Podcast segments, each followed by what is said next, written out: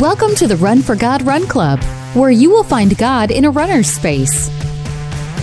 Welcome to the Run for God Run Club. This is your one stop each week to be motivated and inspired to get off the couch and onto the running trail where you can, in turn, inspire others to do the same. Let's learn, laugh, and leap into running together, giving God the glory for what we are able to do in His name. I am your running host, Dean Thompson. And we're going to share a story from another faithful Run for God Run Club member who struggled to get to the finish of that big beach marathon, but he leaned on God and everything turned out just fine. We'll talk about that. And then I've gone off the rails in my examples in the past, but this week may be the most egregious. so you don't want to miss how running and our faith is related to a Stephen King story. And joining me to discuss those stories and more is Run for God founder Mitchell Hollis. So, Dean, it sounds like you've gone from bass to baritone now. Yeah. Are you getting ready for some choir special or what's going on? Yeah, I just had a little cold and it's just it just keeps hanging on. It doesn't want to leave me. So Yeah. uh, yeah, hopefully I think I'm on the good side though. You know, I'm on the side where I'm getting better. So Okay. Well, Yeah. you, you sound a little bit deeper today. so- Yeah. well, I'm just uh, I'm thankful with everything that's going on and, and having like it's been it's been over a week that I've been having some difficulties and, and been a little sick, but I've been able to kind of keep things going and get the things done that have to be done, and um, I just this is a this is a good hour and a half. Well, we- it's we- you know it's probably some of it's due to the fact of where we live. You know, we've had like all four seasons in the past few days. yes, you know, true. it was it was very cold. Then it got spring like, and then it almost got. I mean, it was seventy yesterday. Stuff's starting to bloom, Yeah. and then there's supposed to be snow flurries on Saturday. I mean, so go figure. That's that's uh, that's not good for the immune system for No, sure. I wouldn't think so. Hey, we got a lot of stuff coming up. And so I want to take uh, th- this spot right here and just talk about the things we've got coming up. So, next Monday, uh, this is today is Monday, February the 20th. Um, but on the 27th, we kick off the J Fest 5K challenge. You know, we've talked about we, we're bringing the J Fest 5K back. This is a great partnership that we had uh, several years back. We haven't done it in a few years. COVID got in the way and some other things. They were in the process of moving the festival. Uh, but J Fest is uh, the Tennessee Valley's largest Christian music festival. The headliner this year is Crowder. Uh, They got Mac Powell. They got all kind of great artists that you hear on the radio. Uh, but we're doing a 5K to kick that day off, and it's at the Tennessee River Park in Chattanooga, Tennessee. Uh, but it's a great, great weekend. That race is May the 20th. But on February the 27th, we are kicking off the 5K challenge, a nationwide 5K challenge, just like we did the 5K challenge and the marathon challenge that kicked off in January. If you didn't make get to be part of that, you can join the 5K challenge starting February the 27th, which kicks off and will graduate either at a race in your area or you can come join us for the JFest 5K. And uh, your race entry there includes all day an all day pass to the festival, which is uh, they have ten bands. It's just a it's an incredible Saturday. Um, and then on February 14th, I mean, I'm sorry, April 14th through the 16th is the Run Club weekend. We've been talking about that. People are starting to sign up from that for that. That's an incredible weekend. You've heard us talk about it on here before, but it's where people from all over the world uh, who are part of Run Club come into Dalton, Georgia for the weekend, and we have things going on Friday night. Saturday morning is the free 5K that if you're part of Run Club, you get that for free. Saturday evening, we have our banquet and entertainment, and Sunday morning we all kind of finish the weekend off worshiping together at at my home church. And so that is April the 14th to the 16th. So we've got February the 27th is the kickoff for the JFest 5K challenge. So if you're out there and you're not part of one our cha- one of our challenges, you can join us for that. April 14th through 16th, we've got the Run Club weekend. April 15th is the Run for God 5K, and then May the 20th is the J Fest 5K. And then we got more stuff scheduled out even beyond that, the Hawkins 10K and some other things, but we'll get to those at a later date. But put these things on your calendar. Um, these are just incredible events where it, it brings everybody together, and it's just a good time to to get to know everybody that you that you chat with online on Run Club. It's a great opportunity to get together and, and meet those people. We've had some incredible friendships form through the Oh, years, yeah. and um, that's what it's all about. Yeah, yeah. And then also marathon gear as of today, marathon gear is still on sale. So if you know we open that up for three weeks, we've got one more week left. So if you want to get that marathon gear, just remember this is the only three weeks that it's open uh, for purchase. We may open it a little bit later on in the process.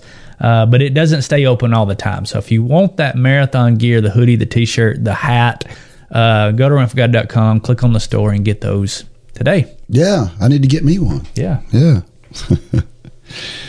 All right. How about a uh, Facebook post from this past week? Um, it was really hard to choose a Facebook post from this week. There's a bunch of there them were right now. So many good ones. Yeah.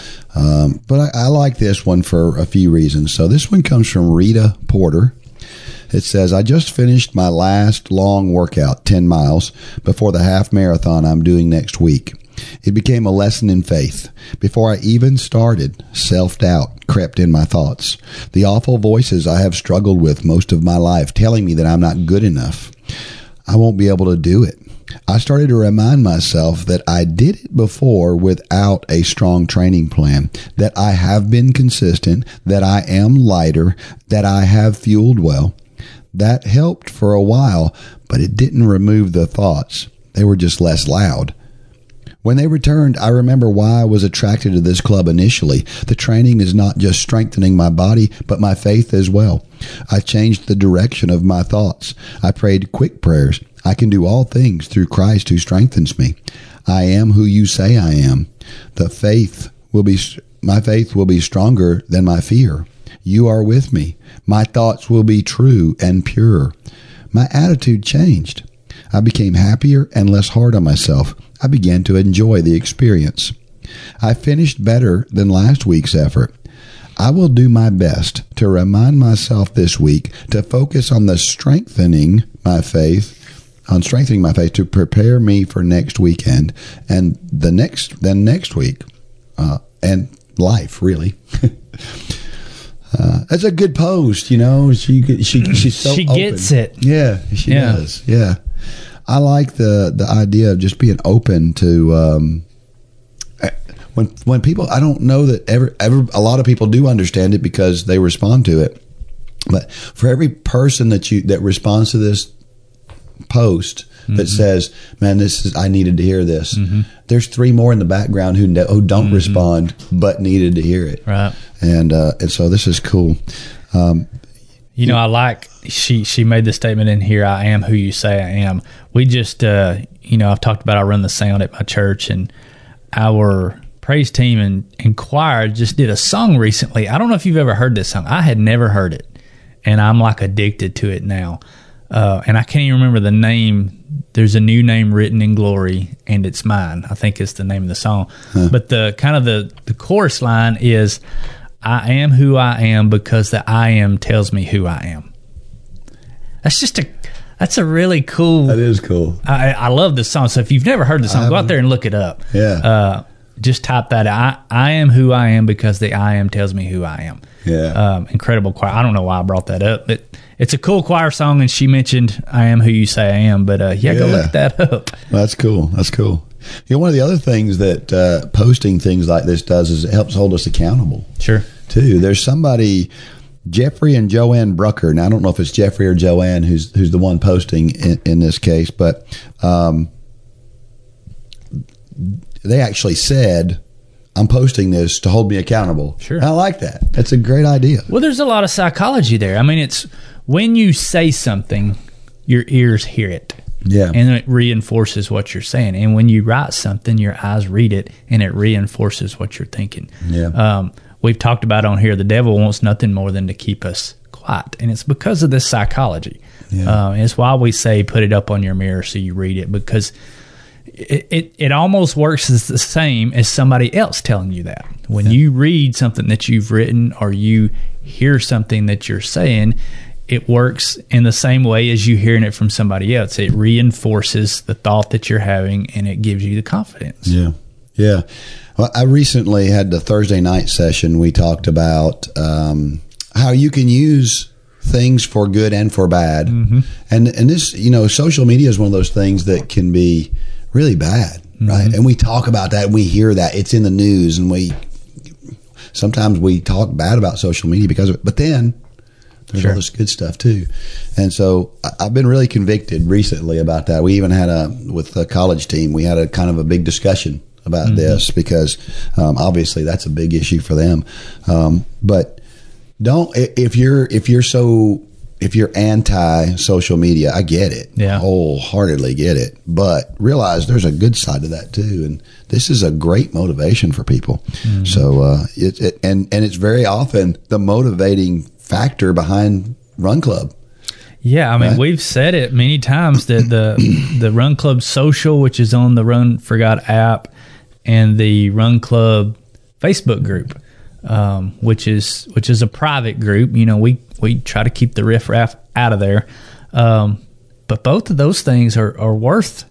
Those two things are worth the price of entry to Run Club because of what exactly what you're talking about here. People, it seems like God always prompts people to say things not that they need to say or they're just trying to get off their chest, but because other people need to hear it. And you you see it on the post. I mean, like you just said, people comment and say, "I really needed to hear that today," and that's that's where we're better together in those scenarios. But it's also why it's a great idea for these times when we all get together to try to make the trip because man, it just takes those relationships that you form with those people online. It just takes it to a whole different level. And these are good relationships. These are the the people that you meet in in Run Club, you know, we've talked about it. We very very rarely have to um, remove something on one of our social platforms w- in the Run Club realm, um, and it's because there's just nothing bad. I mean, it's all good stuff. We have the occasional person go off the res- reservation, but that has been very, very. I can probably count them on one hand that I'm thinking of. Yeah. Um, and that's that's within thousands and thousands of posts. Yeah. So uh, if you're not on there, get on. You know, I'm thinking of Christy from Texas. Yeah. Christy from Texas. Uh, she came down and she did the whole couch to marathon last year on her own by herself, and she even did it without the social because when she started the marathon challenge last year, she fasted from social media and she never got back on. And kudos to her Yeah. but she just i think it was maybe on the way to gulf shores or the week before or something she decided to download the app and she was blown away Yeah. that there was that big of a community and i think holly was even telling me that some family came with her and when she got here everybody was talk- calling her by name and talking to her and her family was like who are these people and it's it's just the testament that if you're in this club, you've got this humongous family. Yeah. And uh, I don't know, that's just the coolest part of this Yeah. this ministry. It's pretty cool, but I will say this: when when you when you read those posts, this is just a word of caution, I guess. When you read those posts, make sure that the motivation you feel from those posts are coming from the reminders that it's God who is our strength Sure. and not the post. Right. Right. The the the great thing about these posts is that God's in them. Right. But most everybody on here points they do. points to Christ. It- Absolutely. They point to their their source of their strength. They do, which and is it's- awesome. it is. You're not going to see that in any other forum on true. the internet. That's true. We had a trivia question for last week. It was this What is the best type of diet for a runner or walker?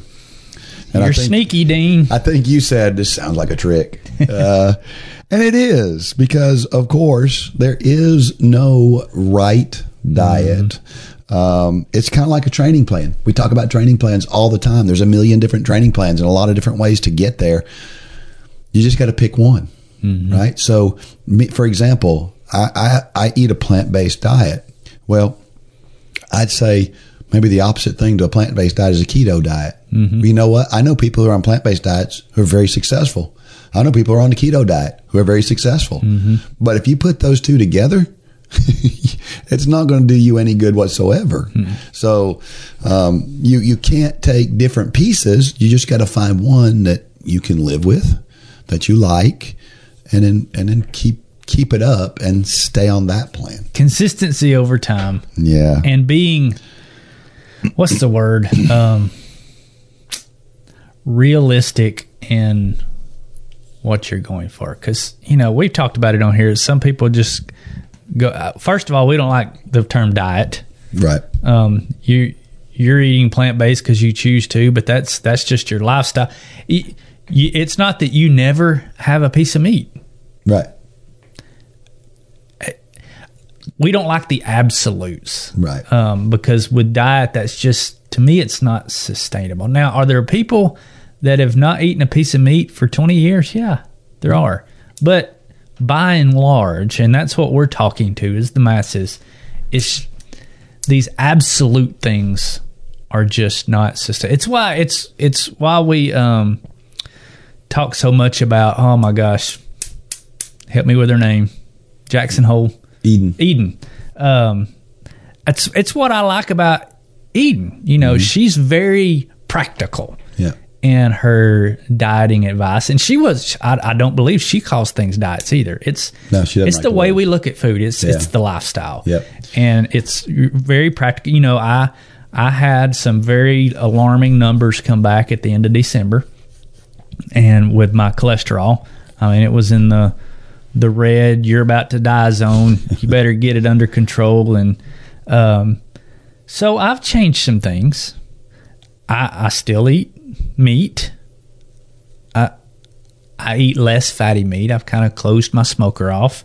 Uh, I, I still have a cookie. I had a cookie last night at church. You know i i still but i've just pulled back and t- tamped down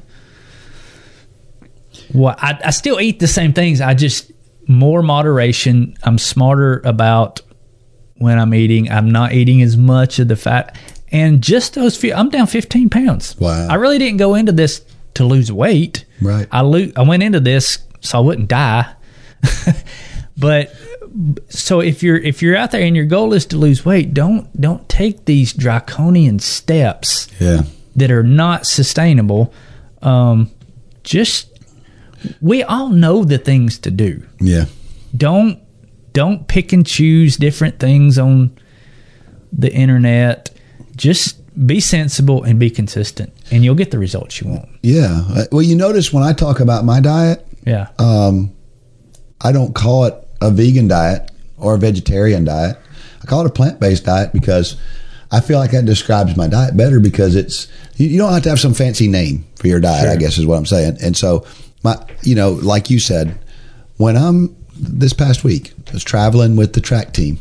On the way back, they wanted to stop at Chick Fil A. We stopped at Chick Fil A. I had a chicken sandwich. yeah, Um, it's it's okay. I don't do it every day, mm-hmm. um, and I don't plan to do it every day. But under cer- some circumstances, you know, a little bit. So, but to your point, when you do most most of the time, I'm eating good food, and it pays off. Sure. So yeah, um, you know, I heard somebody one time. I can't remember the I can't remember her name. Um, she was an 800 meter runner, um, and she's from Chattanooga. But she said this one time on tw- on Twitter. She said something like, "She said there are two rules to getting healthy." One, move your body in some type of exercise every day. And two, don't eat much that comes from boxes or bags There you go. pretty simple. It is. If you just followed that advice, um, you, you'd get you'd get healthier. Yeah, and you know, if you plop down on the couch with a with a tub of sour cream dip and a bag of ruffles, nobody needs to tell you that that's not a good choice. Yeah, We so many of these things we talk we even talk about the training plans that we do. They're not rocket science. You can find all this stuff on the internet and 99% of the people understand the concepts. Hmm. The magic pill is the accountability and surrounding yourself with a community of people that will help you get there. And that's what Run Club does. That's why it's so success. That's why it's so successful is because of that principle alone. yep, yep. Another good pointer for for eating healthier. Um, I heard this one time, and I love this pointer as well. shop the edges of the store.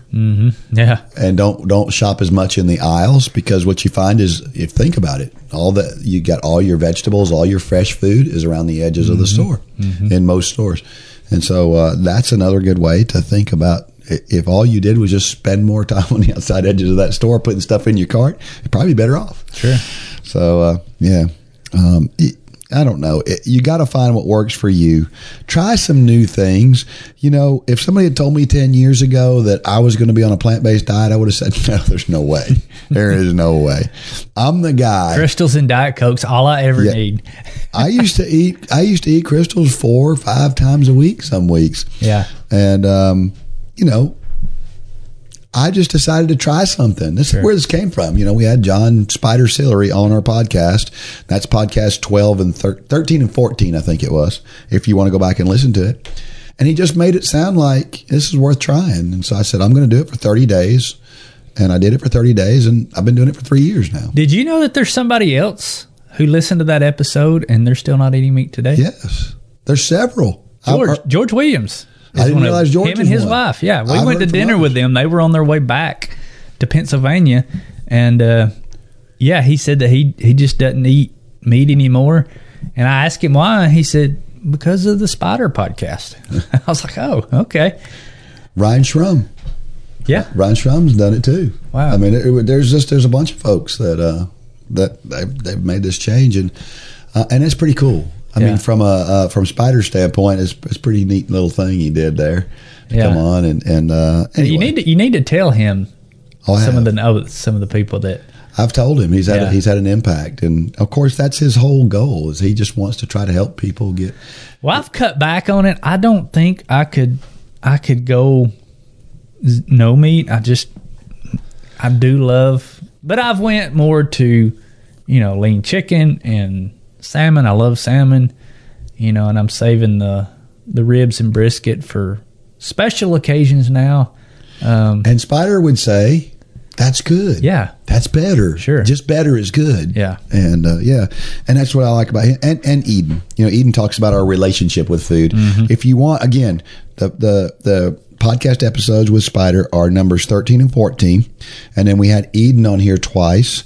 Um, we had her on episode 34 and episode 122. So if you want to go back and you want to listen to some stuff about diets and some good practical advice, you can go back and listen to those two things and, and maybe that'll help. Also, I've seen some emails recently from Eden where she's looking for some folks to kind of coach one on one. Now, there's an additional cost to get into something like that, but if you're really serious about it and you really want some help, um, I like the way she talks about food. And she's and practical. She's very practical. There's no smoke and mirrors. It's, Right. It's there's really no excuse not to be healthier in our food choices Mm-hmm. these days. I know that a lot of people look in and they say it's it's too expensive and it's too hard.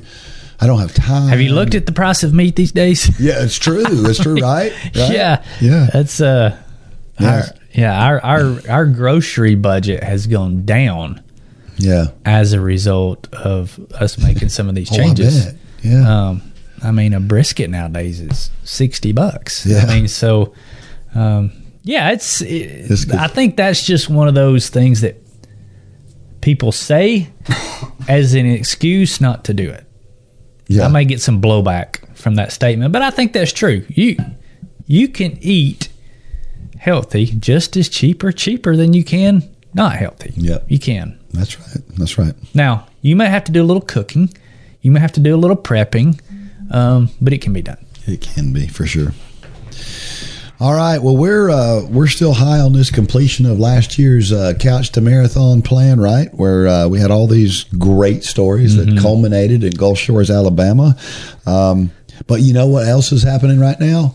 We're we're starting to get to that point where the people in the 5K challenge, it's starting to get harder, and they've been doing it you know it was really exciting at first and then it start that excitement starts to fade and it begins to get hard and if that's you what do we say to those people Go go. Number one, you should expect it. yeah Th- This isn't easy. We know that. We've never said it's going to be easy, but it's worth it. But go on Run Club Social, go on the Facebook group, and air that out. Mm-hmm. Um, because just like we talked about, there is thousands of people now who will rally around you and, and really help you. Now, at the end of the day, it's up to you. Um, so we're not going to sugarcoat anything. It falls on you to make it happen, but it makes it so much easier when you put people around you. Because I'm sure for some of those people, there's people around them locally Yeah. who are just waiting on them to fail. Yeah. We're not that group. We're, right. we're the group that's going to be really rallying around you. So listen to more of that and less of what's around you at home. Just, just prove them wrong by your actions Great and advice. uh, and and go look at the. I mean, I was looking at the Big Beach Marathon photos yesterday. Man, that'd give you a shot in the arm just looking at the photos of all the. You can really see the diversity of our group by looking at those race photos. I didn't even tell you this. I think, or did I tell you this? Sage Ralston, who's one of our board of directors members, he uh, texted me. It was a few days after the Big Beach Marathon. He said, "Hey, did we have a a race, a Run for God race that I didn't know about?" I said, "No." He said, "Well, my niece and nephew, I think it was his niece and nephew, said that they ran a, a Run for God race down in Gulf Shores, Alabama this weekend, marathon." I'm like, "No, that that wasn't our race."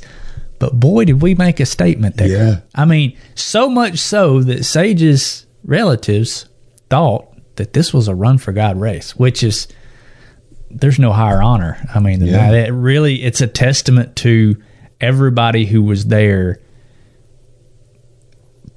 I mean, just Christ was. I mean, when you look at the pictures, it's like every other person coming through. It seemed like in the pictures was a run for God shirt. Yeah. and um, so that was that was pretty cool to hear. We changed the whole spirit of the race. It did, yeah. That's pretty awesome.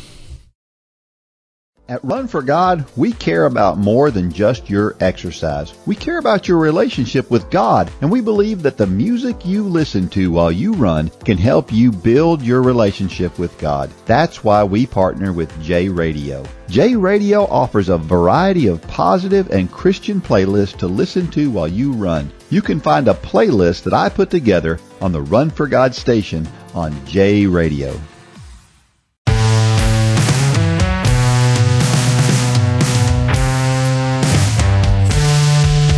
All right, we're back. And uh, don't forget about Thursday nights. We do live stuff on Thursday nights, and it's a good opportunity for you to ask some questions and learn some things. And some of that can be.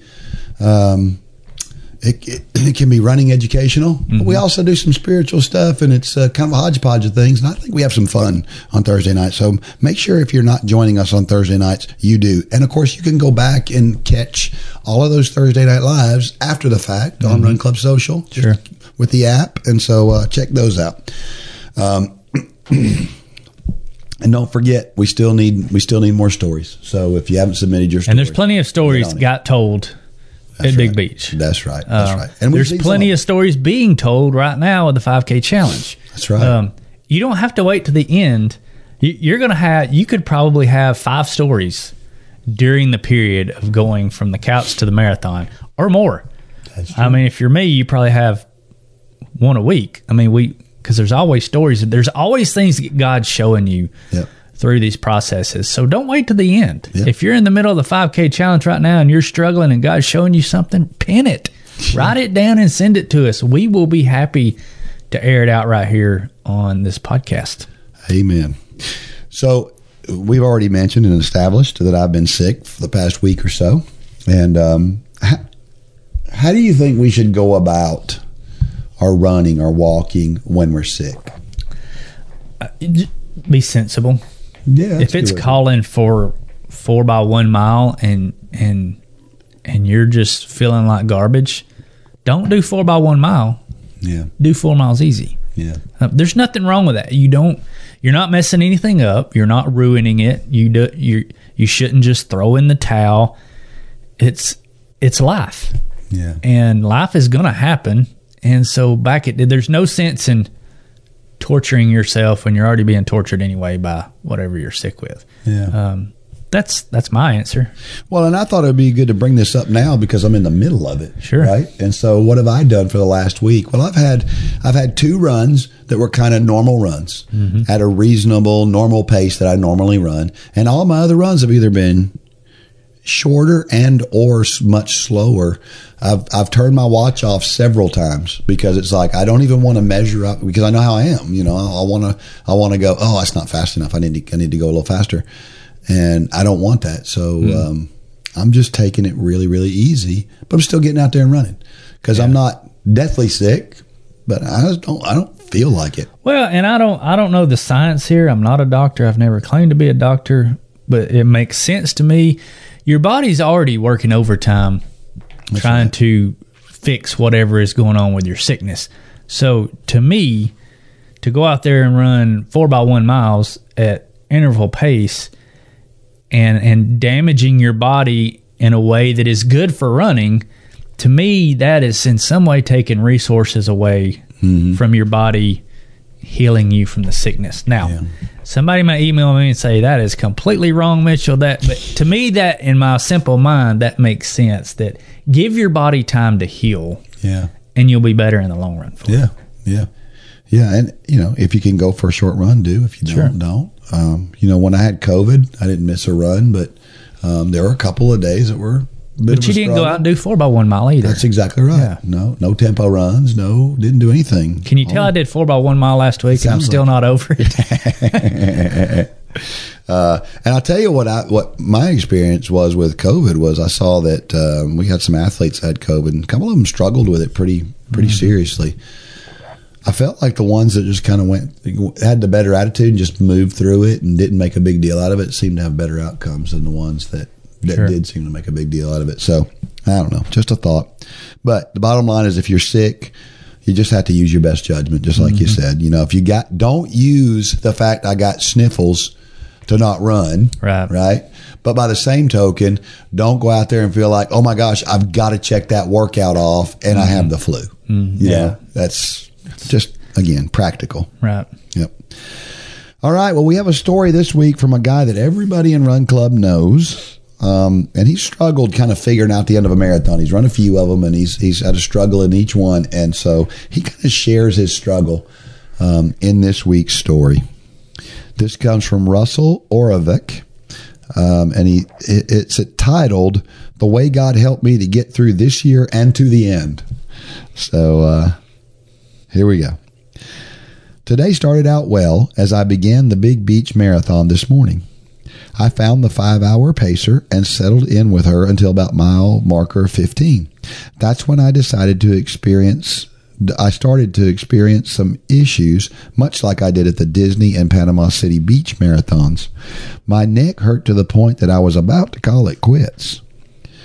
So I tried to apply some pressure to my neck and held it for a couple of minutes, alternating hands, and it started to feel better.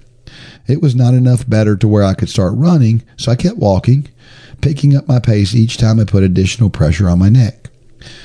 From mile marker 17 to 22, I talked to God and asked Him to be with me and give me the boost I needed to begin running again. So, just after passing mile 22, I came up on some Run for God people on the course. I can't remember their names, but God put them there for a reason. They were an answer to that prayer. They gave me a banana, and shortly after I ate it, I felt good enough to run again. I ran until I got to mile 24 and a half and had to go back to the walk for a bit. As soon as I started running again, I hit the climb to the bridge and ran all the way up to the top, across the bridge and down the other side until I reached mile 25.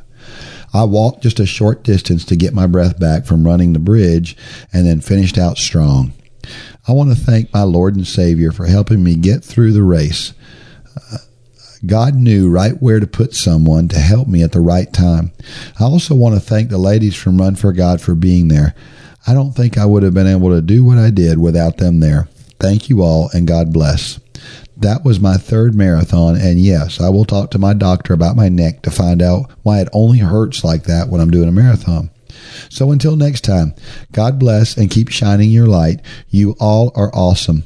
I'm so glad I found this group three years ago at the church I was going to at the time. You know, Dean, I've said it more than one time after that weekend that that race that weekend was Hebrews 12:1 lived out. Yeah. Um, lay aside all the sin and and and snares which encumber us, and let us run with endurance the race that is set before us.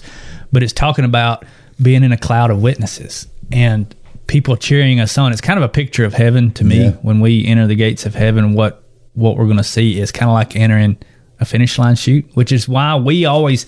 I mean, if you looked at that race, Run for God people were the only people there pretty much at the end Yeah. and we were cheering and yelling and screaming. I mean, even when the when the last lady came in, um, it was it was it was run for God people there yelling and screaming. And uh, I mean, Russell's right. These uh, it, it was it was just a cool weekend Yeah. in that aspect. Yep.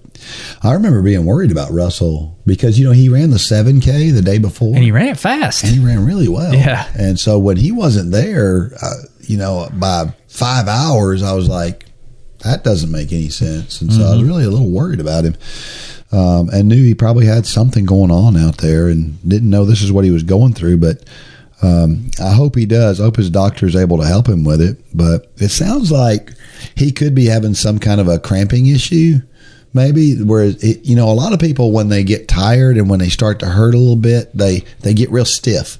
And it may be that what russell is doing is his shoulders are getting stiff and as he does that he's tightening up the muscles in his neck. And that could be what's going on here. I don't know.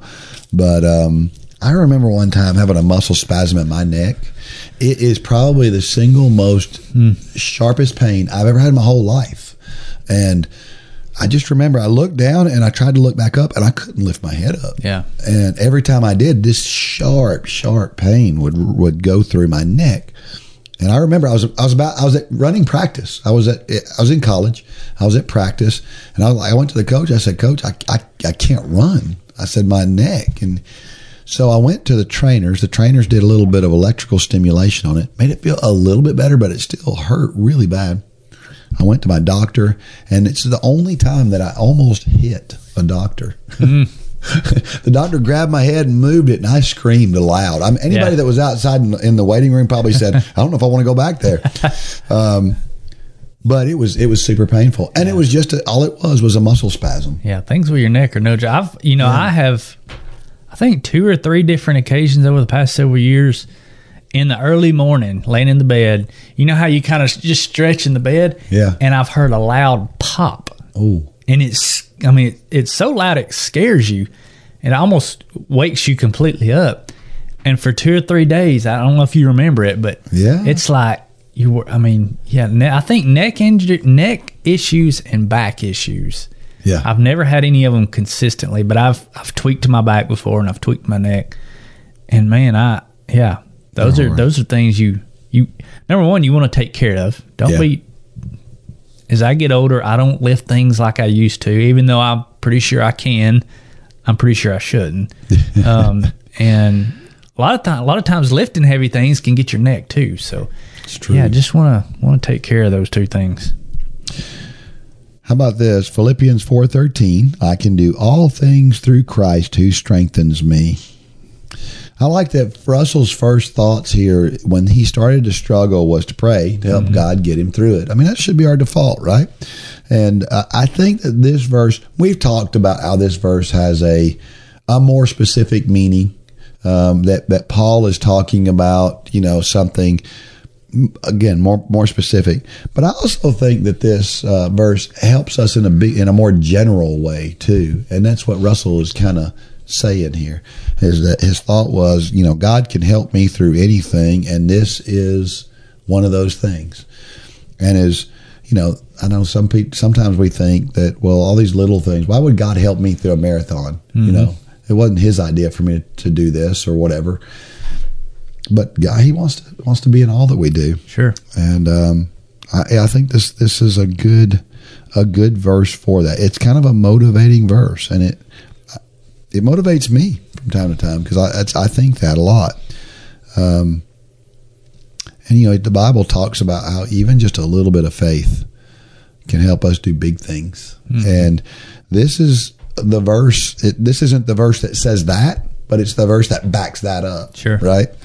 So. Um, we have to believe that that, that God can help us, and we, but we often the, the the thing about this verse is, and we've talked about this recently. I think that we can't hope that God is going to help us, right? Right. When we pray, we have to pray knowing that God is going to help us. And I think this verse is one of those that kind of it's very direct in saying that God can, will, is going to help me through things. Yeah, I, I, you know, I've I've been going.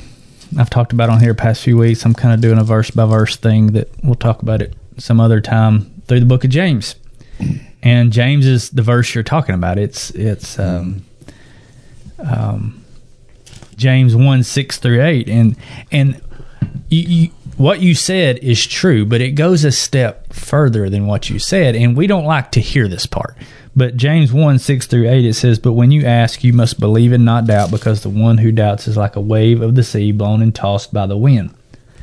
That's where we usually like to stop. Yeah. Well, I'm just, I'm a little wishy washy. But you got to go into verse 7. That person, that person who doesn't pray expecting God will answer their prayers. That person, that person should not expect to receive anything from the Lord. Such a person is double minded and unstable in all they do. That should ring all of our bells. Mm-hmm. You know, it's it's we like to stop with, well, I'm just I'm just not giving my whole heart into my prayer. I'm not praying, believing. I have this other option. You say in, in your notes, you say we often like to hedge. Well, if we're praying and we're hedging, we're double minded and we're unstable in all we do. Yeah. Um, that should ring our bell. Yep. Because you're right. We can do all things in Christ who strengthen us when we believe and we have faith in what we're praying for. But too many times we come to God and we're hmm. like, His answer is going to be one of our options. Yeah. His His His words are clear. Don't don't expect to receive anything. You're hmm. either all in or you're all out. Wow, it's pretty powerful. Psalm thirty-seven twenty-three: The steps of a good man are ordered by the Lord, and he delights in his way. He goes on to say, He shows me that He has me every step and run that I take, no matter the challenge. I like. I, I, I found this commentary. Um, it said, "What what what does the word what does the word good mean when you talk about good man?" And it says, "There is nothing, there is nothing for good in the text." Geber is the original word, and it properly signifies a strong man, a conqueror or hero, and it appears to be used here to show that even the most powerful must be supported by the Lord. Otherwise, their strength and courage will be of little avail. Uh, I really like that because it doesn't matter how strong or tough we are. A lot of times, and you and I are like this, right? We feel like we can muscle through stuff, and that's all we've got to do. Um, but the truth is, we need God for everything that we do, and everything we do can be better um, if we'll lean on Him for it. So I I got hung up here, um, like I do sometimes when I'm going through these podcasts in the morning. And let me get my other Bible out here. But I start. I just start. You know how we both like to read what's before and what's after Right. this. And what I started to realize, and, and I've I've known this, but this to me this chapter really illustrates this, and it, and it kind of goes back up to what we were talking about in one James one six through eight. Either you're in or you're out. Mm-hmm. God doesn't play with words. God doesn't have degrees of followers. Mm-hmm. you're either a follower or you're not. And I got to reading through Psalms 37. Psalm, listen at me, I'm putting the S on things. Um, my mom will be proud. Psalm 37. I got to reading through Psalm 37. And, it, and it, what really jumped out to me this morning is you're either good or you're evil. God's word is very clear here. You, you know, we there we- we like to think of good and great. We like to think of uh, the gray area. We're not as bad as that person, but and and this is going to kind of go into some of your notes on down below with what's happening in our culture today. But I just want to kind of walk through Psalm 37. I'm not going to read it, but I'm just going to skim it because mm-hmm. Psalm 37 to me is highlighting you're either good or you're evil. There is no middle ground. So do not fret because of evildoers. Don't be envious of evildoers working in iniquity. I mean, how many times our culture today is, oh, I, I want what they have. They're rich. They're whatever. Uh, for they shall t- they shall soon be cut down like grass and wither as the green herb. Trust in the Lord and do good. There's that word again. Good. Dwell in the land and feed on his faithfulness. Commit your way to the Lord. Trust in him, and he will bring it to pass. Rest in the Lord. Be patient for him. Do not fret. Prosper in his ways. Cease from anger. Forsake wrath. Do not fret. It only causes harms. Evil doers shall be cut off, but those who wait on the Lord shall inherit the earth. Um, for yet a little while, and the wicked shall be no more. Indeed, you will look carefully for his place, but it shall be no more. So you'll try to. I mean, think back in history. This this really stuck out to me this morning. Think about the the the names that you know of in history. They were good people. Very rarely do we remember the evil people. Some of them, The really bad ones. Stalin, Yeah. you know, uh, Hitler, all, those. But for the most part, those people just pass away and we forget about them. Um, the wicked plot against the just. I mean, to your point on down that we're about to talk about, they gnash their teeth, but the Lord laughs at them. Um, they slay those who are of upright conduct. Boy, that's that's prevalent in our culture today. Uh, a little that the righteous man has is better than the riches of the wicked. We need to hear that. Our kids need to hear that. We want to be rich. We want to be like all those people we see on TV. Um, the Lord knows the days of the upright, and they will, in, and and their inheritance shall be forever. The wicked borrows and does not repay, but the righteous shows mercy and and gives. The steps of a good man are ordered by the Lord, and he delights in his way. Depart from evil and do good. Good, evil. For the Lord loves justice. That's that should encourage us and scare us at the same time. Um, he does not forsake his saints; they are preserved the forever. But the wicked will be cut off. The righteous shall inherit the land. The wicked watches the righteous and seeks to slay him. The devil roams around like a roaring lion. That's truth. Um, the Lord will not leave him in his hand nor condemn him when he is judged. Wait on the Lord and keep his ways. He shall exalt you to inherit the land. When the wicked are cut off, you shall see it. That that's interesting.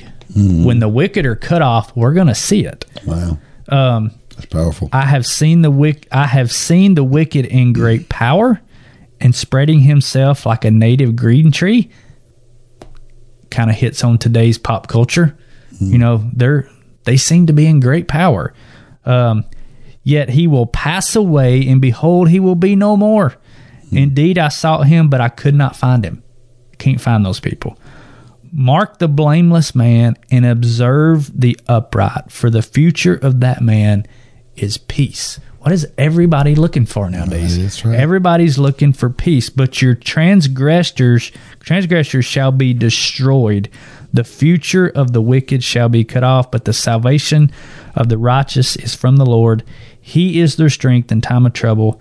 Um, he shall deliver them from the wicked and save them because they trust him. I, don't- I don't know, Dean. I just in in trying to go one verse back and one verse forward, I wound up going through the whole chapter, and it just it's really it really stuck out to me that we try to put degrees Yeah. on goodness and we try to put degrees on wickedness. This really convicted me. You know, I've mentioned on here it's it's hard to find a TV show to watch nowadays. And so you find one that's not as bad as that one you watched yesterday and you think, "Oh, well this is okay." It's not. Hmm. If it's got things that God would not approve of, that's us trying to put to de- degrees on that evil. It's either good or it's evil. Period. Hmm. And we're either in We're out. or we're out. And God doesn't play games here, but we, I like to try to play these games, but Psalms 37 is a very stark warning. Don't be playing these games. Yeah. You're either good or you're evil. You can be a Christ follower and doing evil things, and there there's gonna be you're gonna have to account for that. I don't I don't want to explain some of the things that I have already done. Why would I keep doing those things and have more to explain for? Yeah. But we do it and it's because we allow the evil to slip into our homes, our families, our minds, our thoughts, and we justify it because we say, well, we're not as bad as what they did on the Grammys that you're going to talk about. But guess what? In God's eyes, we are. Yeah. And that, man, that's like a gut punch to me. Yeah. Yeah. Yeah. And if you watch the Grammys, um, or have heard, a lot of people have heard about it and didn't watch it, but uh, that's how I found out about it. But the, the performance on there was, I mean, it was literally satanic. I mean, it was, And celebrate it. and celebrate it and and I mean standing ovations and just it's it's incredible. And when you say literally satanic, the people had horns and red Yes. and tails, and I mean, it was Yes. Satan dancing. Which is somebody pointed out not an actual picture of Satan mm-hmm. because that's not the way Satan operates. Mm-hmm. But That's too their- obvious. But their intention Sure. Was to celebrate that. Sure. And the, our our culture is getting so bold. And here's the question that I have for everybody as you as you think about this and you think about and you're like you may be like, well, I'm not supporting that. Right. I, I didn't watch that. I didn't cheer for that. I don't buy that person's music, whatever. You know, we, we make those excuses, right? But here's what I want to ask. How did we get there? Mm-hmm. You would never have seen that 20 years ago, but you do today. How did we get there? Well, how we got there was by letting little things mm-hmm. creep in and then normalizing. Insignificant. That's right. In air quotes. That's right. Thanks. And- And we normalize that that little transgression, and then it gets to be a little bit bigger next time, and it's a little bit bigger bigger next time, and now we're full blown satanic performances on primetime TV because we've normalized that kind of stuff. Now it, it turned out to be a huge deal, and there's been all sorts of blowback on it, but we never should have got there, and it's going to get worse if we don't stand up. And so my question is you and I are the same. We've talked about it a, a, bunch of times where we start watching a TV program and we see something we don't like. And what do we do? Turn it off. Mm-hmm. You don't watch it till the end, you, you, know, uh, and see how it, that, that episode turns But out. but Dean, I don't. I mean, if you're like me, you know, we're we're trying to find a show right now. It's like Yeah. we can't find it. But we started watching one uh, night before last, and it had some stuff in there that I say, well, it's not that bad mm-hmm. because it's it's not what was on the other show, which caused us to turn it off. Yeah. we're putting degrees. Yeah. It's it's either it's either good or it's evil. And if we can get our and and I'll I'll be honest, I'm struggling with it. And and it's it's I'm struggling with it because God is really working on me. Thank God Russell put Psalms 37 in his because it really rocked my world this morning. If you start going through it, there he, God never says, well, you know, if it's not that bad. God is very black and white. We are so gray. We like we we like varying degrees of well, it's it's not really black. It's kind of a dark gray, and I'm over here in the light gray. If if it's it's kind of like that IRS audit. you know, you talk to your accountant, and he's like, "Well, it's kind of in the gray area." When that auditor comes, guess what? If you're in the gray, it's black. yep. Period. That's right. You're not arguing with him. That's right. That's how God is. Yep. You- it's it's either white Yep. or it's black. It's either good or it's evil. And there's nothing in between. And that is so hard to wrap my head around, but it's truth. And if the you know at of course the percentage is going down, but the but the percentage of people who call themselves Christian in our country was was like over seventy percent twenty years ago. Less than 50. Yeah. It, if that seventy percent of people stood up and, and said, "I'm not doing that. I'm not supporting that," then guess what? Sure. we wouldn't be where we are Yeah. today. And so I think it's important as Christians that um, we don't need to be ugly about the way we do Mm-hmm. things, uh, but we should not be supporting things that are, like you said, in the gray area. We should be supporting things Mm-hmm. And that are, that the are crazy thing is, is the Grammys the other night, that wasn't the gray area. but if we don't stop what we're doing in 20 years, that's going to seem like the gray area. Yeah. How scary is that? Right. What what could possibly be worse than what took place on that stage the other night? There's plenty. Yep. There's plenty. But we we can't wrap our we can't put our mind out there and that's what culture is doing. Yeah. They're doing a little. They do this explosive thing on stage the other night, knowing they're going to get some blowback, but they can cut back twenty percent, and everybody's going to be like, "Oh, okay, well that's that's better." Yep. That's right. Well, that's an eighty percent step forward from where they were, Yep. and yeah, It's- we we'll both get off our soapbox. Yeah, we better do that. First Corinthians ten thirty one. Therefore, whether you eat or drink or whatever you do, do all to the glory of God. Black and white. Black and white. Yep. Yep. Here's the question that you have to ask yourself Does God endorse what I am doing, what I am watching, what I am saying? And listen, we're all going to make mistakes, Sure. right? Heavens knows I, I have said some things that as soon as they get out of my mouth, I'm like, oh, that is not what I wanted to say, right? We all do it. Yeah. But what are you planning?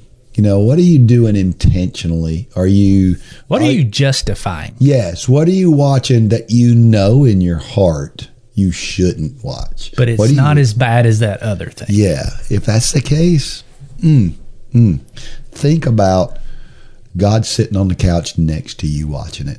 Think about God's got a set of headphones on listening to the music you're listening to. And then now, how does that make you feel? Because He is. He, he literally is. So, uh, yeah, we, we've got to we've got to take a stand, and and this verse talks about everything that we do should be done. Now, not everything needs to be preaching. Not everything needs to be, you know, something that the Bible tells us we should do. Uh, but it, it can't be the opposite either. We have to live. You know, the Bible doesn't really talk about how we use our fork when we eat, whether we have good manners or not, or anything like that. That's not what we're talking about. Um, there's a lot of there's a lot of stuff that's not addressed, and it's normal everyday living stuff, and that we're not talking about that stuff. Mm-hmm. But there's a lot of areas where we know. Sure. We, we know we're in in the, in the wrong spot, and we aren't doing things um, to glorify God talked about um, on a Thursday night here recently about how um, it we shared a story in Isaiah where where somebody takes some wood, they chop a tree down, and they use part of that wood to eat. You know, they, they warm their food up with it, heat their food up, cook their food with it. They warm their body with it. Those are good things, right? But then they also use part of it to carve an idol. Mm-hmm. And that's what we do a lot of times is we take the stuff that um, that can be used for good, but we just this little thing over here. We here. it. We justify it. Two thirds of that wood was used for good. One third Right. was used That was only one third of it. to build an idol. Yeah, most of it was. And that sounds so ridiculous, but we do it every day. we do We do. in a lot of different ways, Mm-hmm. and and we could go through a lot of those ways. We're not going to do that, but it's if you really think you you can figure those things out. So a lot of times we um, we also when you talk about whether you eat, drink, or whatever you do, um, I think what what I what, what I read in this is we have to be purposeful about what we think and what we do, and so it's like the idea of looking for looking for the opportunity to share Christ with people. A lot of people are like, I, think, a lot, and, and I have been in the past. I've been like, well, I don't really have the opportunity. It didn't come up in conversation. Could it have? Mm-hmm. Could I have helped it come up in conversation? Could God have helped me to bring up the right way for it to come up in conversation? We got to be purposeful about those things, um, and sometimes we sometimes we misinterpret things.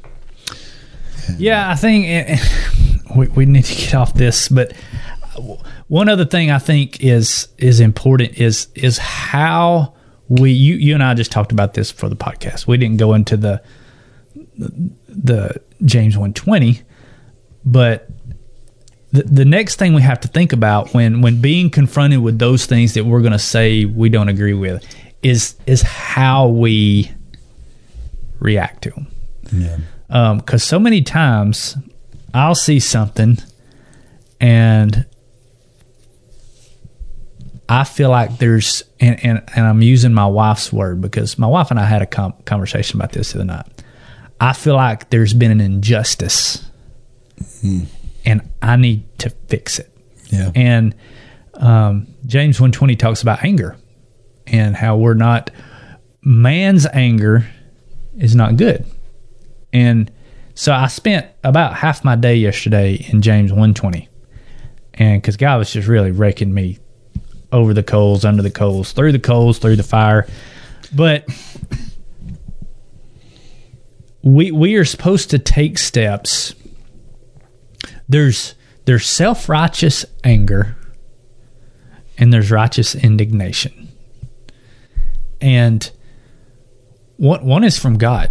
God does not say don't get angry. That's not what James 120 says. It said man's anger hmm. is not good. But 90%, at least in my life, 90 95% is self-righteous anger. Even over the things of I can't believe that show showed that and I get angry and I want to go do something about it. So how do you tell the difference?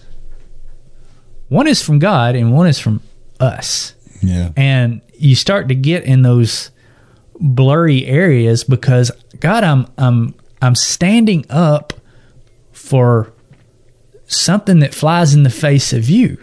Yeah. What?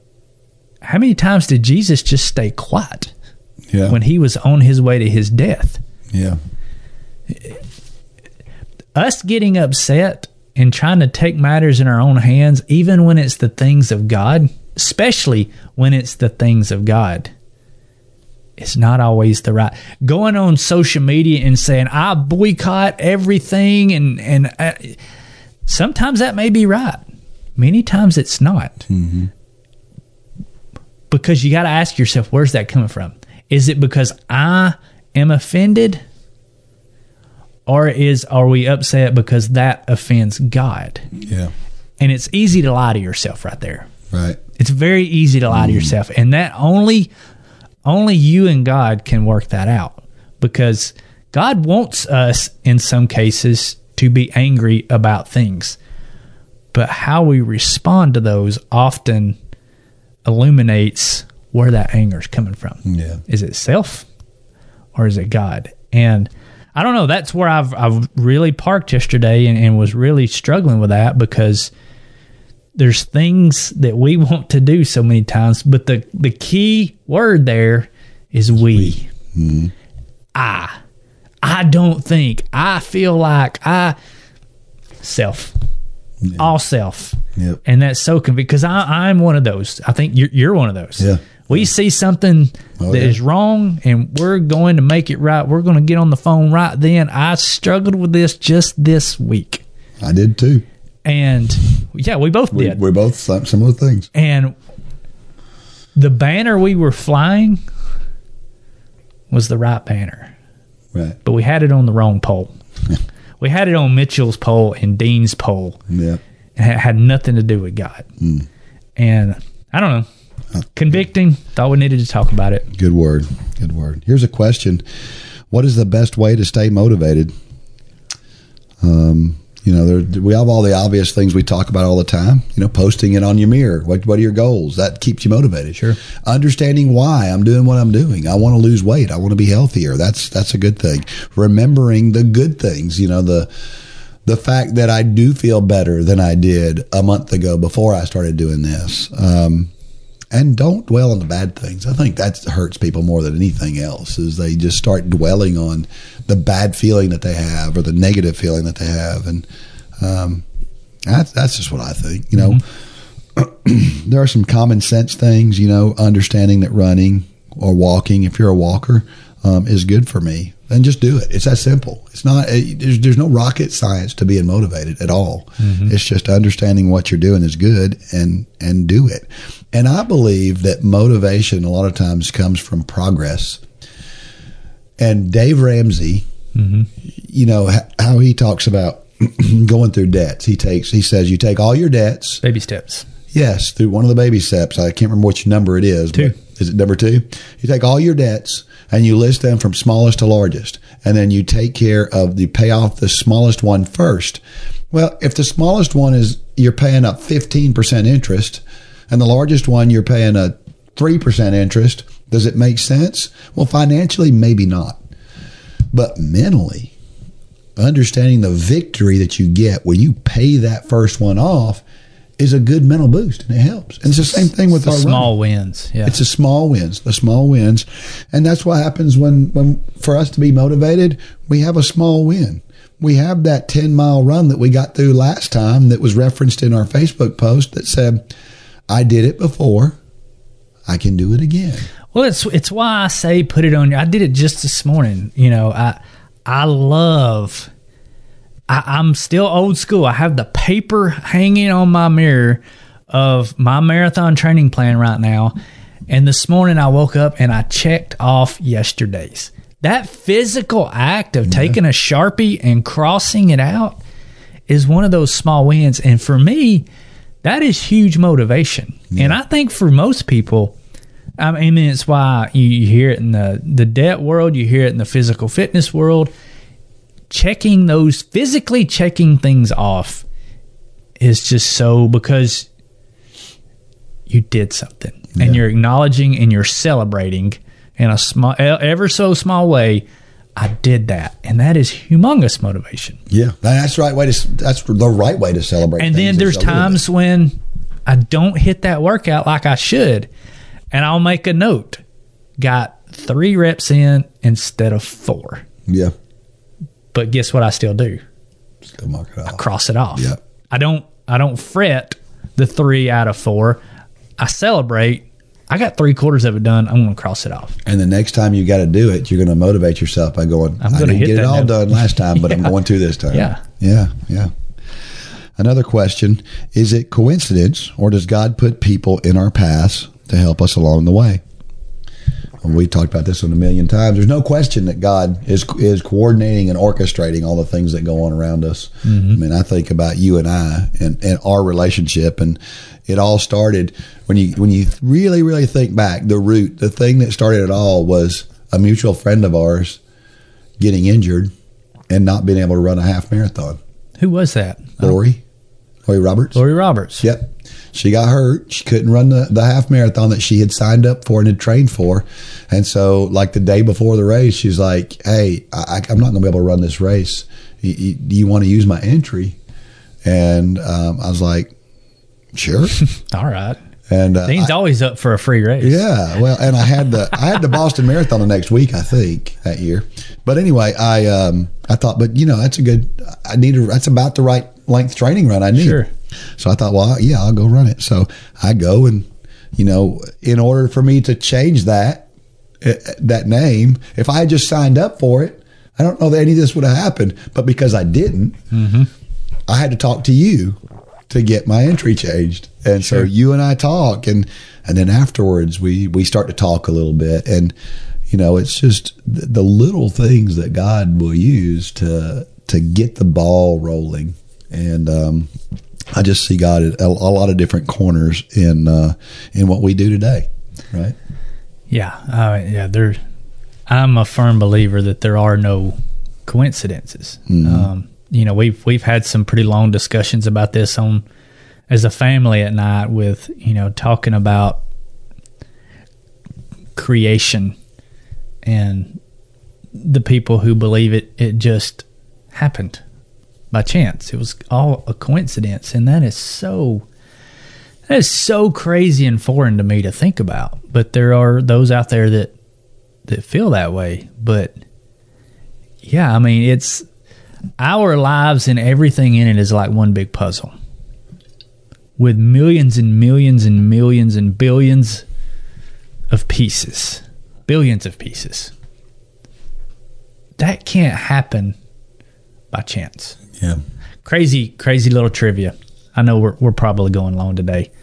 Million to billion.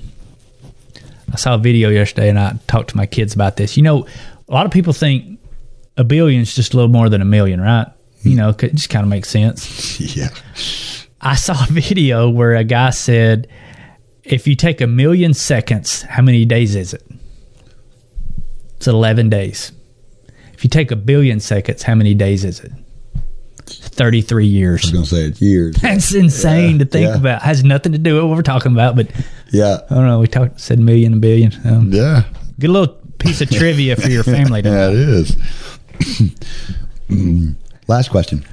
How can I motivate others to start walking and running? Um, of course, that's the million dollar question. and Dare? We, yeah. Does dare work? You're pretty good at it's, that. It's yeah. that's how that first class got started. I dared everybody in my church, basically. I dare you. Uh, no, I mean a lot of times it's it's example. yeah. Provide a good example.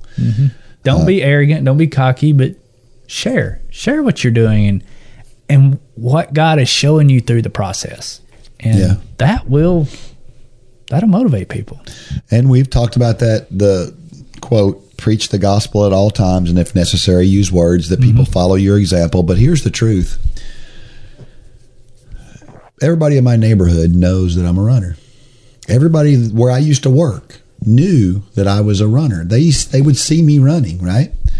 But I don't know that anybody took up running because they saw me running. But when I started a class, at that place where I worked, we had 35 or 40 people that signed up for this running class because they knew I was a runner, but I had to ask 1st Mm-hmm. And so you can't just expect that you live well and then everybody just notices and everybody emulates what you do. There, there has to be words. There has to be words. And you mentioned daring. For some people, that's that's a good motivation, and for some people, it's just, man, I'll tell you what gosh, ever since I started running, I feel so good. I sleep better, you know, and those things can make can persuade people. I mean, think about think about I can I can count a few in your class that are still avid runners today, mm-hmm. and it's true. but it ne- that never would have that change would have never took place if you'd have just sat back and not said anything. That's why teaching. That's why coaching a class, coaching a run for God class, even if it's two people, we get so hung up on numbers. Yeah. We we hear it from instructors and coaches all the time. Well, only we had one here a while back said I, I need to take my class off the website. We only had two show up. That's awesome. God sent you too. Yeah, celebrate that. This is this is not a, a competition of numbers. Um, unfortunately, that's where society has us. That's the test of success or failure on how many people you can get. Yep. Well, the very first run for God class started with 14. And look what happened. Yeah.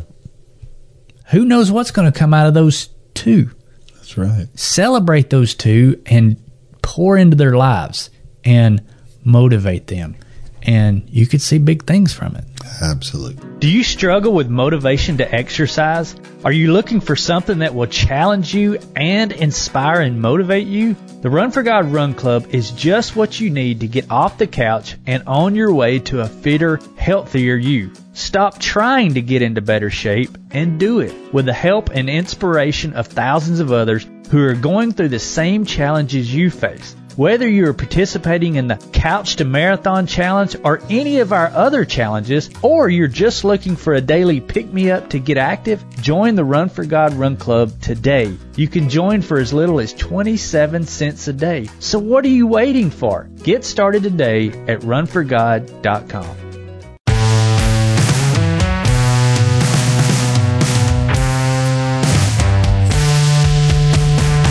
All right, we're back, and you're not a shoe snob, are you? No, You know, I give bought, me the cheapest ones. yeah, yeah.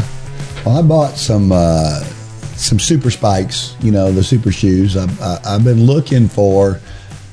I hate I, I hate to be this direct, but I've been looking for some super spikes that are something other than Nike, mm-hmm. and it's been hard to figure out. Anyway, so I was at this USA Championships, and one of the guys that ran with us had a pair of Adidas super spikes, and he's like, yeah, "These are," cool. and I, I looked at them. I thought, man, God, those look like they feel really good, and they were on sale. So I went and found them on sale, and I bought them, and I got them, and I'm gonna tell you what, those shoes, they're probably the most comfortable pair of shoes I've ever put on my feet. Slippers, any shoes at all, And they're spikes. and they're spikes. Wow. crazy, right? And um, anyway, I love them, and I, I just um, I couldn't help myself but to buy them now. Um, of course, I haven't run in them yet, so this all may be premature. I could run in them, and they could be awful when I run in them, but uh, but I don't know. But it makes me think about how spoiled we are these days. You know, our running shoes these days are so much more comfortable than they were. I remember start when I started running. Oh my gosh, running shoes were more comfortable than a pair of dress shoes, they weren't anything like, like they are now. They're so plush, so they feel so good.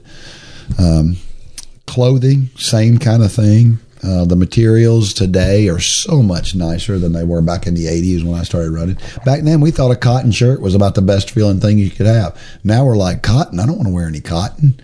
You know, so it's, uh, it's, it's, and, and they say, I listened to a podcast the other day, and the woman was saying she buys all of her clothes from consignment shops because she believes that the clothing that was made in the 80s is so much better quality than it is today and that it lasts longer. And I'm like, nah, give me comfort.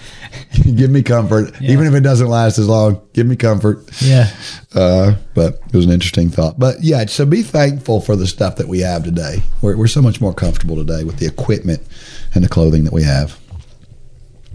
All right, it's a time for Dean's Thoughts. That's a time when I share something that I've written about the intersection between running and faith.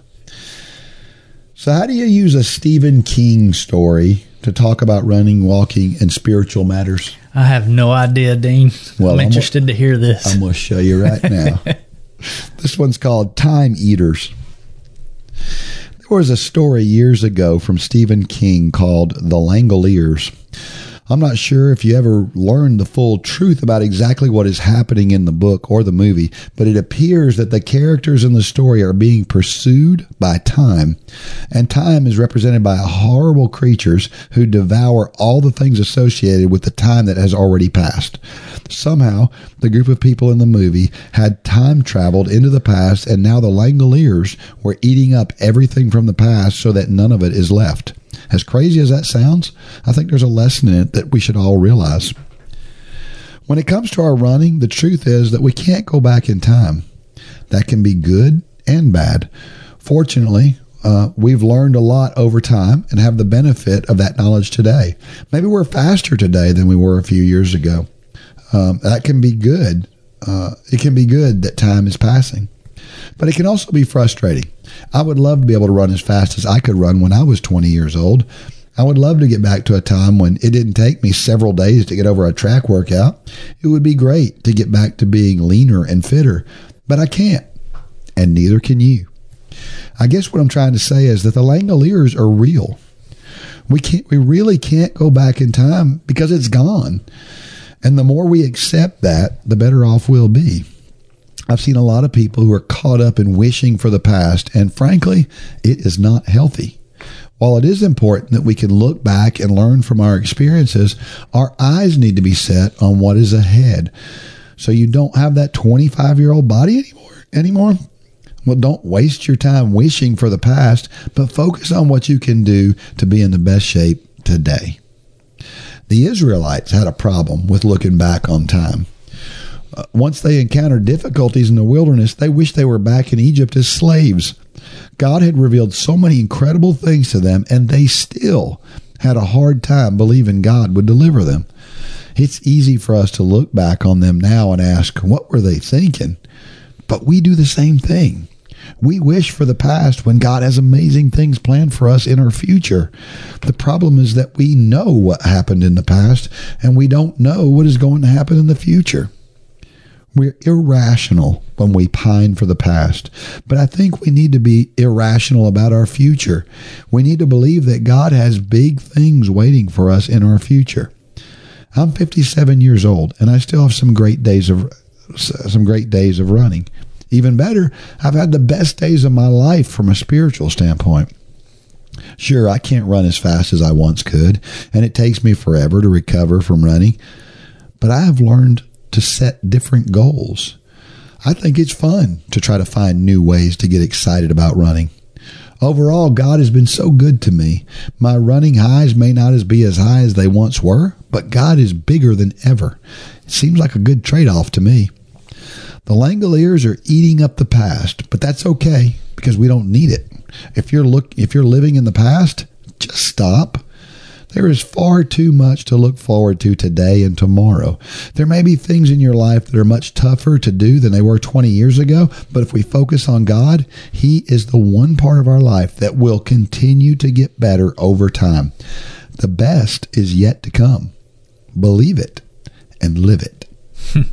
It's a great story, Dean. You ever read The Langoliers? Never saw heard of it. Yeah, there was a movie about the Langoliers too. It was, I think it was a TV series or Really? series or something. Yeah, yeah. It was, it was strange. You never cease to amaze me how you tie these just off the wall things into running and then tie that into our spiritual lives. Um, good job. I appreciate it. Um, I guess one thing I should have covered is that when we go forward, we have to do it in the right way too. Um, you know, we, we, that's the most important thing is that our focus is on going forward on the path that God has for us. And Yeah. You know, we talk about this a lot. Yeah, I'm one of those that you do have to look at the past, but it's only so that you can learn from the past and how to get better. But too many times we fall into the trap of just what you said. We're we we're living in the past, you know, and that that is not a good place to be. Um, you know, I, I I'm not going to go into that.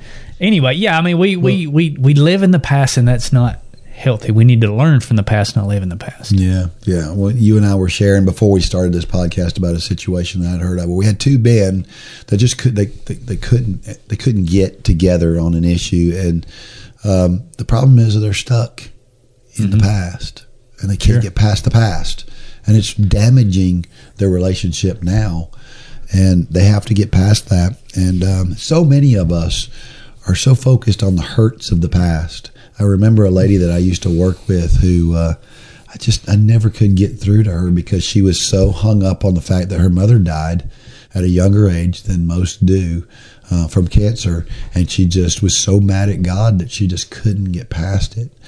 And it was so sad because I tried every angle I could to try to get her to see things differently, and um, and, and maybe she sees things differently today. Maybe there were some seeds planted. I don't know. I haven't talked to her in years, but um, it's so sad to see people that are hurting from something that happened in the past, and it's affecting everything that they do today. Um, you know, running is one of those things where, I, uh, you know, like I said, I've slowed down over the years. Um, but I gotta let it go. I can't get hung up on that, right? I mean, I can, but Does no good. yeah, I, I've got a friend of mine who, uh, you know, he's a little bit younger than I am, and he basically doesn't race anymore. And I think it's just because he's not as fast as he once was, and he's probably not going to win a race now. So he's just done running. And I don't know. I don't. I don't. You know, you- you're the all that joy that you had. All those other times, you've just thrown it away because you can't get past the past. That's that's why I love the way that the Boston Marathon is set up with their qualifying times. You know, uh, there there was a time, a specific race where I was.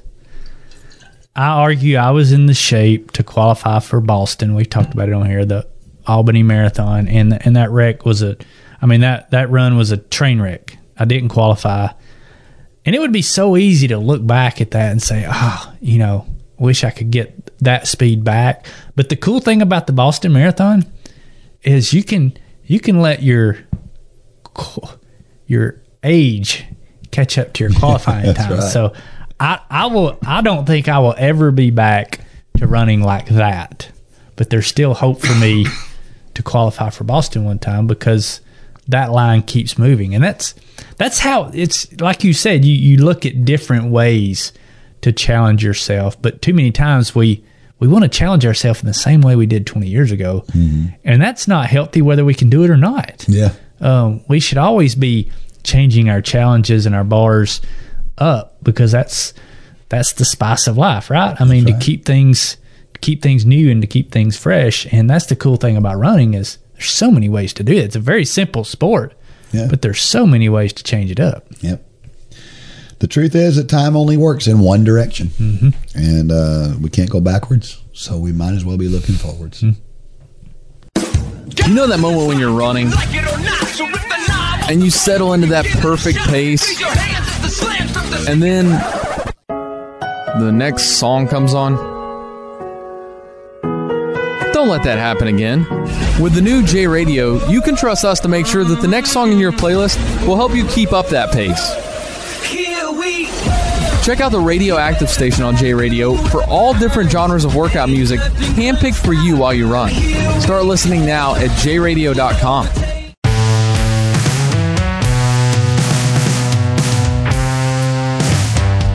All right, every week I share a reason why running and or walking is so awesome. Um, and here's this week. You know, there aren't many cooler things than completing a marathon. I mean, Yeah. it, it's just really cool to say I'm a marathoner, right? Sure. Uh, and, and you can't do that unless you're a runner or walker. You you, you got to get from the start to the finish, and you do that by running or walking. And um, we've seen a number of people do it that didn't think they could, and uh, that's that's so cool. There's- The, the look in people's eye when you call them a marathoner for the first time is just precious. Yeah. Uh, and so, yeah, hard things are a big deal, and a marathon is a hard thing. So it's worth it.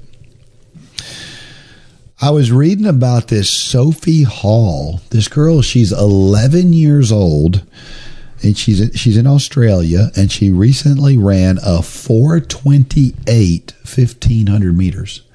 That, that equates to a 451 mile. She's 11. Um, she ran 938 for 3,000, which is uh, 1020 basically for two miles. Uh, that's incredible. Wow. I mean, isn't that crazy?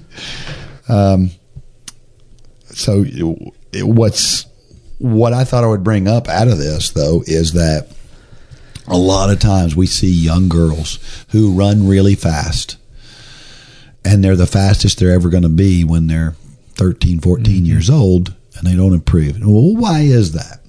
And you and i've seen it mm-hmm. a number of times. What happens is girls and boys change completely differently. You know when boys when they hit puberty they get extra shot of testosterone. Their muscles get bigger and stronger. They get faster mm-hmm. because their body is more capable. Girls on the other hand their their bone structure changes the angles of their femurs and their legs change and their muscles have to relearn how to operate again Sure. um, they have hormones that are not testosterone that help that hurt them in their development to some degree and so if if you know you have a daughter or you know somebody who is a young girl who's frustrated with I got to be really fast when I was 12 and I can't seem to get any faster. Have patience and have some grace because I've seen it happen a couple of ways. I've seen people who have um, they get so frustrated that they quit. Or they press so hard that they hurt themselves. Um, but the only thing you can do is keep doing the same thing you've been doing. Keep trying as hard as you can. And even though you may not improve or you may even get slower, just do the best you can. And if you'll keep doing the best you can, eventually you get the other side of that. Sometimes that time period is ve- relatively short. For some girls, it's a year. It's a year in mm-hmm. their life that they, they don't improve or that they regress a little bit, then they come back strong and they're fine. For some, it's several years. It's funny you bring this up because Lane and I were just talking about this the other night, and and I feel like Lane knows these things. I mean, we've talked about it enough around him. Um, but he made the comment. You know, he kind of follows the professional running diamond league. All the he still follows that pretty close, and he made a comment the other night, and I was like, you know, duh. You've done this, but it's like it's a light bulb clicked. He said, you know, it really does no good to be the fastest high school athlete in the country in the long run. And we've talked about this so many times that that is almost a curse. We, we've seen it for sure. We've seen it firsthand. Yeah. National champion, not in the sport anymore. Yeah. Um, but I, I think that goes back to the it's just the consistency over time. yeah, it does. Um, you, so many times we see, especially young athletes, they hit this overwhelming success, and they set that as the bar. And we all need to have big goals. There's nothing, especially at the professional level and the level of some of these people, like we're talking about Sophie here. She's on her way, but that that doesn't need to. It, it needs to be a goal, but it doesn't need to be the bar necessarily because so many times, I mean, we've seen it. He they hit this highest of highs and they feel like they need to stay there and the minute they come off of that any at all it destroys them yeah. and i think it destroys them more than just in their their sporting life Yeah, it, I agree. it's they let that become their identity Mm-hmm. and that is where it gets really dangerous. This goes into a whole spiritual conversation but we just got to be careful especially with young people. If you're out there i know we've got several run club members who have kids in cross country and be careful not to let that become their identity because hmm. when they have a hiccup you have a hiccup in your identity and that is that is very dangerous on so many levels. for sure. So if you're out there and you're listening to this and you know of a girl who is going through this and is frustrated, or a parent that has a girl who's going through this, I want to invite you to look up.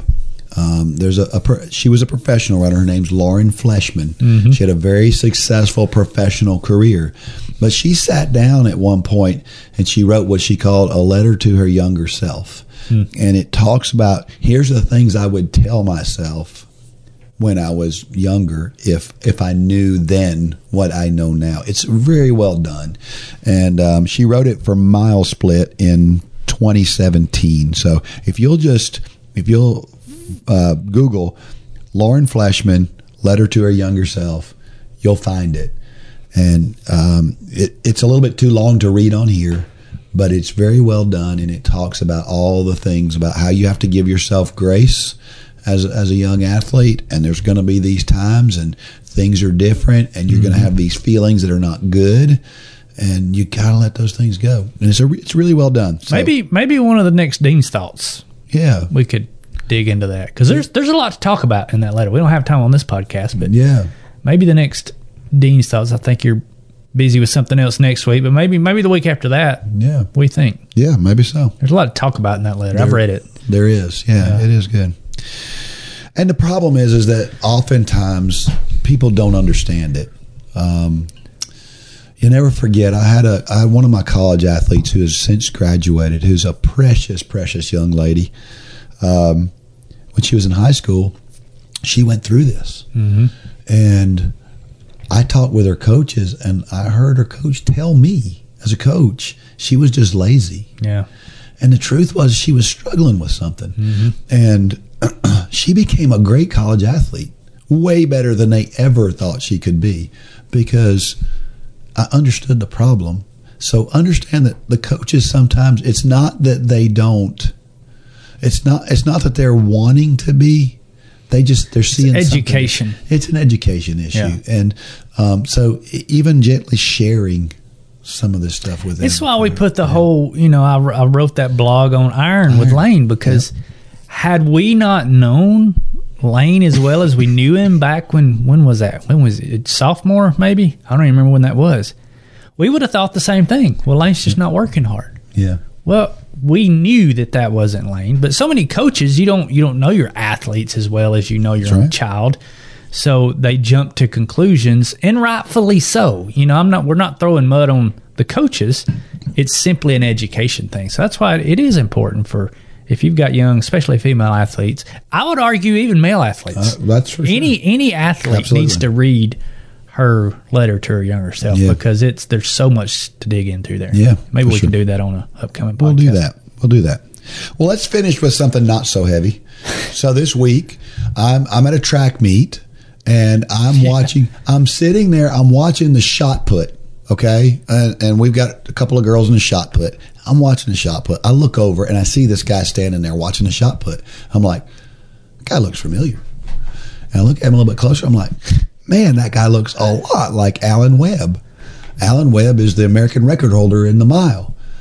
And then I got to thinking, wait a minute, I think I heard that he's coaching somewhere now. And I looked it up. Sure enough, it was Alan Webb. So um, I, I got a chance to, uh, he's the American record holder in the mile. Um, he set that record way back in 2007. Still holds that record today. 346.91. Um, a super fast guy. It's uh, and that record was 25 years old when he broke it. So uh, we don't have a lot of that record doesn't get set very often. But he's coaching at a Catholic school down in Florida, and um, I talked with him for a, a little bit. He's a super nice guy. Um, I think at some point in time we're gonna we're gonna get him on the, on the podcast and talk to him and. Um, and, and pick his brain a little bit, but I just talking with him. He mentioned he mentioned God three times in our conversation.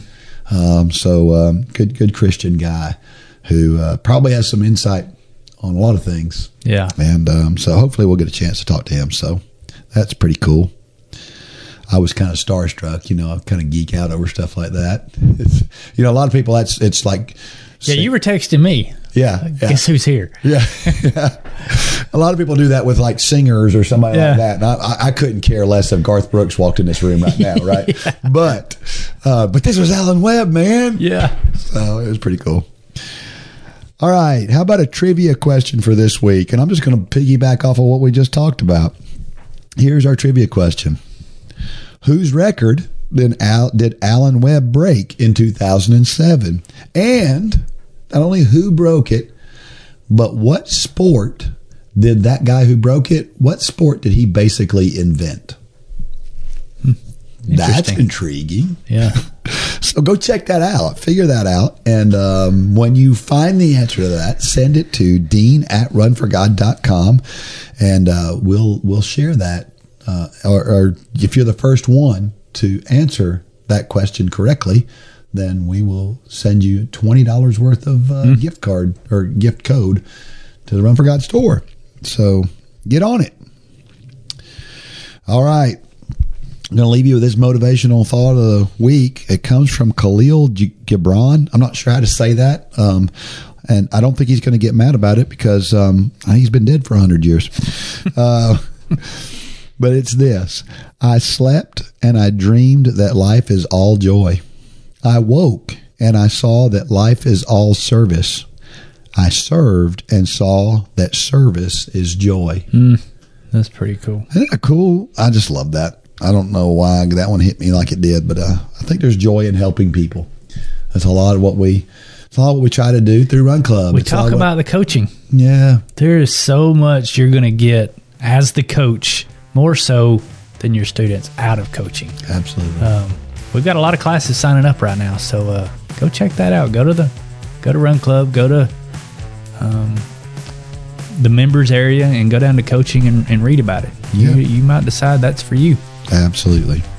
And make sure that you're sharing this podcast with others. Make sure that you're you're subscribing and doing all the things that you need to do and um, to help us grow this ministry. Because the more people that hear what we talk about, the more likely it is that God's going to use somebody within this club to reach somebody eh, and make a, a change in their life that is life changing. Sure. So do that.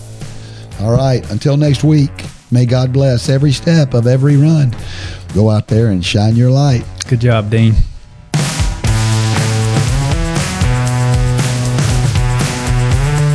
For more information about the Run for God ministry, go to runforgod.com. If you have questions about your salvation, click on the Peace with God tab. There's nothing more important. Thanks for joining us today.